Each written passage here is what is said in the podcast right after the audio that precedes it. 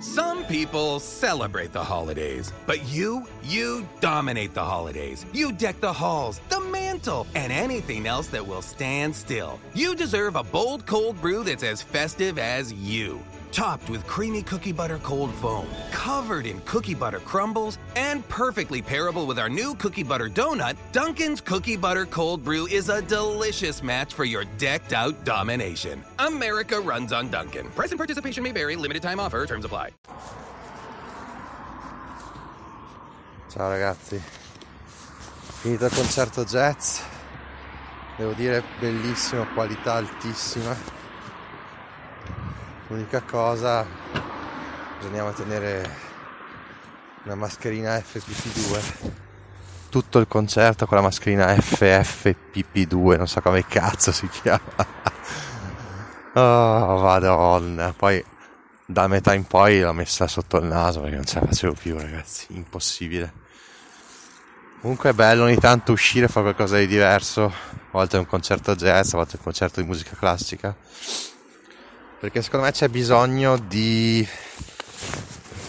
fare cose che ti facciano rompere un po' gli schemi, i soliti schemi in cui sei intrappolato, no?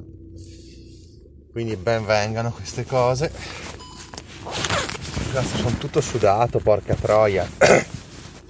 Tutti con la giacca, io in t-shirt ancora sudato. Boh. So come fa la gente quindi è meglio se riscaldo. Niente comunque cazzo teatro fichissimo a Trento non me ero mai stato. San Bapolis. Un teatro, un teatro nuovo all'interno di uno studentato altrettanto nuovo. Ah cazzo qua. Ho, ho di fronte un coso con la benzina a 2 2,15 no solo 2,15 è possibile infatti era 2,25 domani secondo me la benzina sarà 2,5 vedrete vedrete. Ve lo sento. Puttana ragazzi sono distrutto mi sono bevuto una mocca di caffè da 3 prima di, di andare. E per fortuna non mi sono addormentato al concerto però puttana ho rischiato eh. Cazzo cazzo cazzo. Oh puttana allora c'era batterista jazz fantastico contrabbassista in mezzo, fichissimo, e poi il, il, pianista che era il protagonista del trio, eccezionale. I nomi non mi ricordo, è un pianista che vive a New York uh, di origini indiane, che ha un nome impronunciabile, non so, Javer Trio, una roba del genere. E bellissimo, stupendo. Mi ricorda un po' i tempi del bebop, quando c'era quando leggevo Jack Kerouac che parlava proprio di questa musica jazz, di come il suo modo di scrivere fosse una specie di trance jazz. Oh ragazzi, che distruzione. Adesso vado a casa. Mi sono perso del resto una partita che mi dicono fantastica, non so neanche il risultato, di PSG contro il Real. Non voglio sapere niente, non ditemi niente, voglio vedermi gli highlights se riesco. E faccio un po' di latte artificiale per il piccolo bimbo. Lo do a mia moglie che sarà lì che non riesce a dormire. E poi cazzo crollo dentro le coperte perché sono distrutto totalmente. Domani è giovedì dai si vede la fi- vedo il fine settimana abbastanza abbordabile. Ragazzi cazzo che fatica avere un figlio a quasi 50 anni è durissima, ragazzi. Quindi fateli un po' prima se riuscite, ma non troppo presto. Non troppo presto perché secondo me, mm, come è impostata la società odierna, secondo me bisogna prima viaggiare il più possibile, divertirsi il più possibile e poi secondo me dopo i 30 anni si può cominciare a pensare di accasarsi e avere figli. Insomma, questo è un po' l'ideale io mi sono accasato effettivamente sui 30 anni, mi sembra, se ricordo bene. E accasato nel senso che ho avuto la ragazza fissa, no? E mm, come figli, fatto il primo figlio attorno ai 40 e qualcosa. Tardino forse, però ci stava, ci stava. Poi vabbè adesso non vi racconto tutta la mia vita comunque anche perché no ho voglia di tornare ad ascoltare la biografia di autobiografia di Agassi Open perché mi piace molto. Sono arrivato quando lui compie 18 anni e è già numero 3 o 4 al mondo 4 mi pare.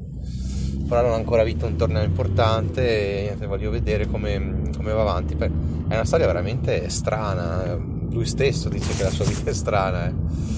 che sostanzialmente il padre l'ha tirato su proprio tutti i figli un po' come le sorelle Williams so se avete visto il film che vi ho consigliato cioè questo padre allenava Agassi in maniera disperata proprio mm, sempre cattivo sempre autoritario eh, mai un abbraccio mai un bravo cioè proprio veramente tirato su. Poi quando aveva 13 anni tipo gli ha detto vai a fare questa accademia di tennis lontanissimo da casa. Poi era talmente bravo che gli hanno prolungato l'accademia gratis sostanzialmente non è più tornato a casa è sempre stato in questa accademia però essendo così forte nonostante fosse molto ribelle veramente una combinata di tutti i colori perché lui odiava giocare a tennis cioè non era una cosa che gli piaceva la odiava e quindi in tutti i modi cercava di farsi espellere da questa, da questa accademia di, di, tennis. Poi per fortuna ha trovato un certo compromesso con l'allenatore,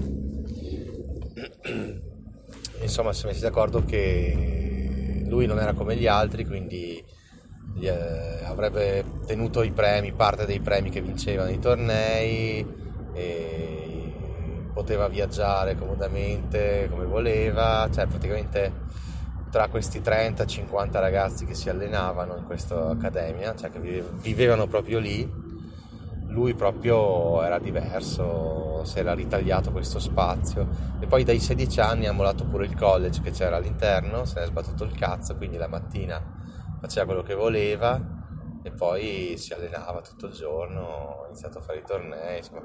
E poi tornava a casa tipo una o due volte all'anno, proprio, cioè i, i suoi genitori proprio lo abbandonavano.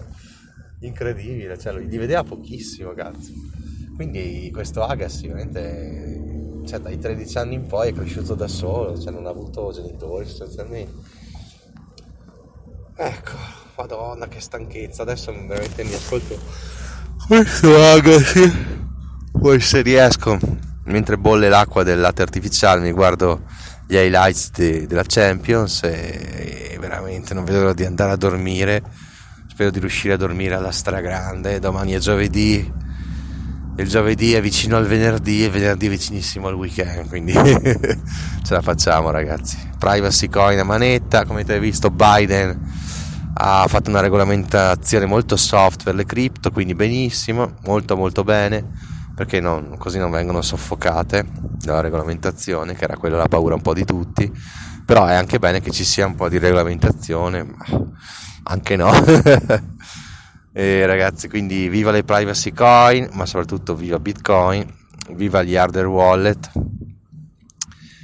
Abbasso la guerra perché io lo dirò sempre con ogni mezzo, io sono pacifista e non sono d'accordo nel dare le armi a una nazione per difendersi perché qua scoppia la terza guerra mondiale quindi prima di prima di far morire tutti questi civili se un bruto ti attacca secondo me cedi in qualche modo cedi e non fai morire tutta questa gente perché non è nel 2022 non è possibile insomma che siamo tornati alle guerre de, di, di, più di cent'anni fa con i carri armati e i mitra, cioè non ci siamo ragazzi, assolutamente. Quindi stavolta devo proprio dirlo, viva la pace cazzo, viva la pace! Porca troia!